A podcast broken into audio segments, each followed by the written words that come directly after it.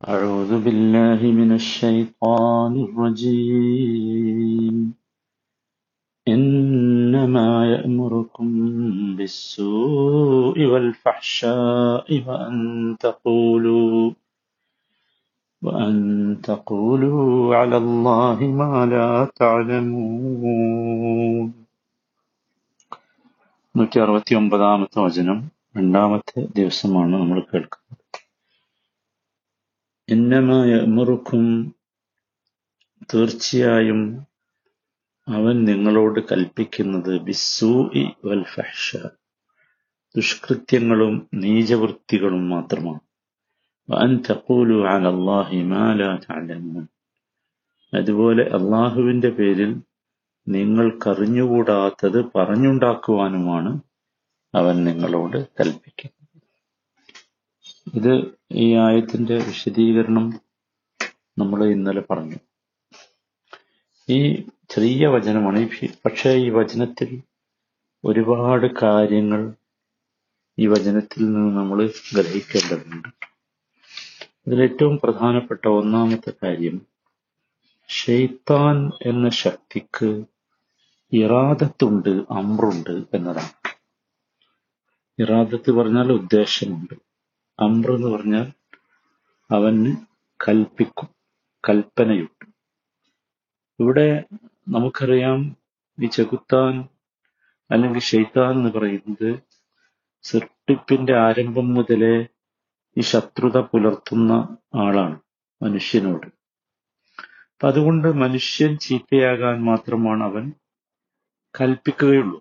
അമ്ര എന്നത് കൽപ്പന മുറുക്കും അതിന്റെ കൽപ്പന എന്നാണ് അതിന്റെ അർത്ഥം. അത് ചിലപ്പോ ഒരു ഉപദേശമാകാം നിർദ്ദേശമാകാം ആവശ്യപ്പെടലാകാം പ്രേരിപ്പിക്കലാകാം പ്രോത്സാഹിപ്പിക്കലാകാം പ്രലോഭിപ്പിക്കലാകാം ഇതൊക്കെ ആകാം. ഇതൊക്കെ അമ്പ്രാണ് യഥാർത്ഥത്തിൽ അപ്പൊ നമുക്ക് എപ്പോഴും നമ്മൾ ആലോചിക്കേണ്ട ഒരു വിഷയം അതാണ്.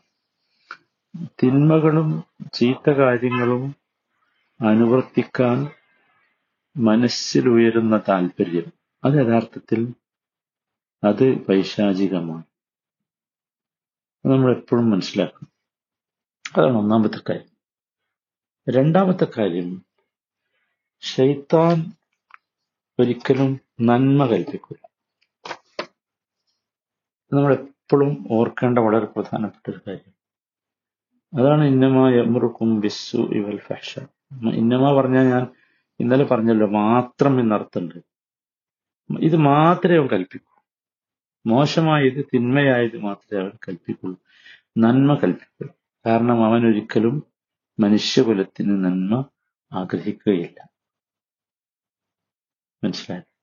മൂന്നാമത്തെ കാര്യം മനുഷ്യൻ ചിന്തിക്കേണ്ടത് അവന്റെ ഉള്ളിൽ ഒരു തിന്മ ചെയ്യാൻ അല്ലെങ്കിൽ ഒരു നീചകൃത്യം ചെയ്യാൻ ഒരു പ്രലോഭനമുണ്ടായാൽ തോന്നലുണ്ടായാൽ ആ തോന്നൽ പിശാചിൽ നിന്നുള്ളതാണ്. അത് തിരിച്ചറിയാൻ അവന് കഴിയണം. ആ തോന്നൽ ഒരു പക്ഷേ അതിന്റെ ചില ഭൗതികമായ ഗുണങ്ങൾ വെച്ചിട്ടായിരിക്കും അവന് തോന്നാം. എന്നാൽ പോലും അവൻ അറിയേണ്ടത് അത് പൈശാചികമാണ്. സുഹൃത്ത് ആറാഫിലെ ഇരുന്നൂറാമത്തെ വചനത്തിൽ അള്ളാഹു പറയുന്നുണ്ട്.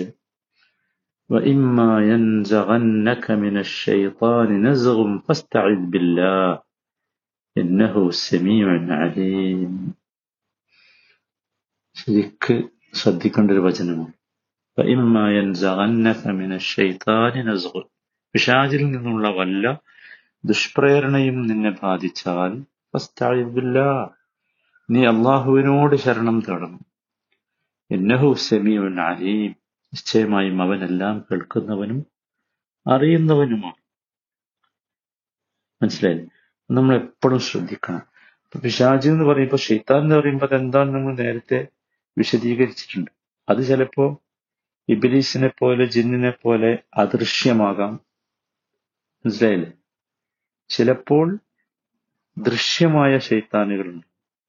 ചീത്തയായ കൂട്ടുകാർ മോശ ചീത്തയായ പുരോഹിതന്മാർ ആചാര്യന്മാർ ചീത്തയായ നേതാക്കൾ. ഇതൊക്കെ ദൃശ്യ ശൈത്താനുകളാണ്.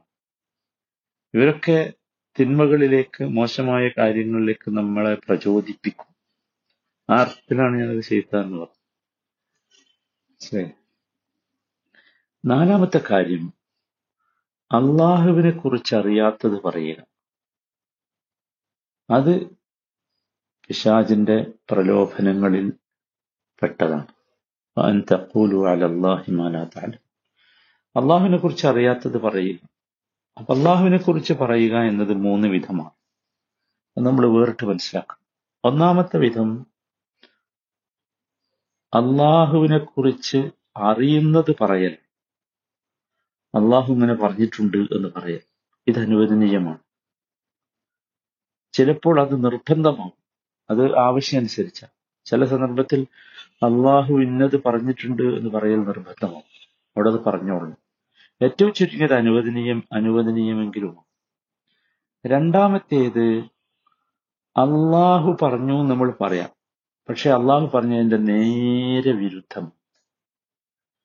അള്ളാഹു പറഞ്ഞതിന് നേരെ വിരുദ്ധമായി അള്ളാഹു പറഞ്ഞതാണ് എന്ന് പറയാം. ഇത് ഹറാമാണ്. ഹറാമാണെന്ന് മാത്രമല്ല അള്ളാഹുവിനോടുള്ള പെരുമാറ്റത്തിൽ ഏറ്റവും മോശമായത് ഇതാണ്. നമ്മൾ ഇന്നലെ ഉദാഹരണങ്ങൾ പറഞ്ഞിട്ടുണ്ട്. അള്ളാഹു പറഞ്ഞു എന്ന് പറഞ്ഞ് അള്ളാഹു അല്ലാത്തവരോട് ദ്വാ ചെയ്യാൻ തെളിവ് ധരിക്കുക അല്ല പറഞ്ഞിട്ടില്ല അല്ല നേരെ എതിരാ പറഞ്ഞു. മനസ്സിലായോ? മൂന്നാമത്തേത് അറിയാത്ത കാര്യം അള്ളാഹു പറഞ്ഞു എന്ന് പറഞ്ഞ് പറയാം. നമുക്കറിയില്ല. അള്ളാഹു അങ്ങനെ പറഞ്ഞിട്ടുണ്ടോ ഇല്ല എന്നുള്ളത്. പക്ഷേ വിശ്വസിക്കാൻ വേണ്ടി ആളുകൾ വിശ്വസിക്കാൻ വേണ്ടി നമ്മൾ അള്ളാഹു അങ്ങനെ പറഞ്ഞിട്ടുണ്ട്. ഇത് ഹറാമാണ്. മനസ്സിലായില്ലേ? ഇത് പാടില്ല. അപ്പൊ രണ്ടാമത് നമ്മൾ പറഞ്ഞതും മൂന്നാമത് പറഞ്ഞതും എന്താണ്? ഹറാമാണ്. ചെയ്യാൻ പാടില്ലാത്തതാണ് എന്നർത്ഥം.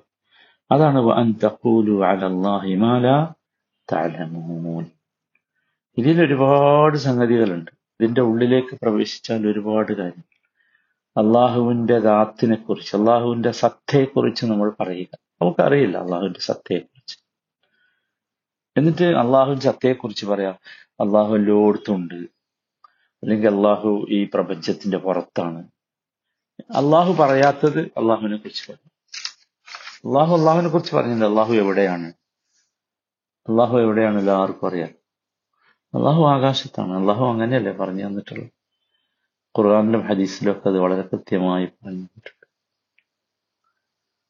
അപ്പൊ നമ്മൾ മൻഫിസമ മൻഫിസമ എന്ന് പറഞ്ഞ അള്ളാഹുവിനെ കുറിച്ച്. അള്ളാഹു എല്ലായിടത്താണ് എന്ന് പറഞ്ഞാൽ അത് വിവരക്കേടാണ്. അറിയാൻ പാടില്ല. അതുപോലെ അള്ളാഹുവിന്റെ അസ്മാഇനെ അസ്മാകളെ കുറിച്ചുള്ള വർത്തമാനം. അള്ളാഹുവിന്റെ അസ്മാകൾ കേവലം പേരുകൾ മാത്രമാണ്. അതിൽ ആശയമില്ല. അതിൽ അതിൽ അടിസ്ഥാനമില്ല. അല്ലെങ്കിൽ അള്ളാഹു സെമീഉൻ ബിലാ സമ അല്ലെങ്കിൽ ബസീറുൻ ബിലാ ബസർ കണ്ണില്ലാതെ കാണുന്നവനാണ് കാതില്ലാതെ കേൾക്കുന്നവനാണ് എന്നൊക്കെ പറയുന്നത്. അതൊക്കെ ഇതിൽപ്പെട്ടതാണ്. അതൊക്കെ ശൈത്താന്റെ പ്രലോഭനങ്ങൾ. അല്ലെങ്കിൽ അള്ളാഹുവിന്റെ സിഫത്തുകളിൽ അള്ളാഹുവിന്റെ വിശേഷണങ്ങളിൽ നമുക്കറിയാത്തത് പറയാം. ഉദാഹരണം അള്ളാഹുവിന്റെ ചില സിഫത്തുകൾ അംഗീകരിക്കുക ചില സിഫത്തുകളെ നിഷേധിക്കുക. മനസ്സിലായില്ലേ? ഇതൊക്കെ ആളുകൾ ചെയ്യുന്നതാണ്. അല്ലെങ്കിൽ സിഫത്തുകളെ വ്യാഖ്യാനിക്കുക. ഉദാഹരണമാണ് അറഹ്മാനു അറഹ്മാനു അലൽ ഇസ്തവ. ആ ഇസ്തവ എന്ന് പറഞ്ഞാൽ അങ്ങനെ ഉണ്ടാവില്ല അള്ളാഹു ഇസ്തിവ നടത്തൂല. അത് അതിനുവേണ്ടി ദുർവ്യാഖ്യാനം ചെയ്തു അത് ഇസ്തൗലായാണ്. എന്ന് നമുക്ക് മനസ്സിലാകുന്ന ഭാഷയിലേക്ക് അതിനെ പരിവർത്തിക്കും അത് പാടില്ല. അത് യഥാർത്ഥത്തിൽ അള്ളാഹു എന്താണോ പറഞ്ഞത് അത് നമ്മൾ അങ്ങനെ തന്നെ എന്ത് ചെയ്താൽ മതി.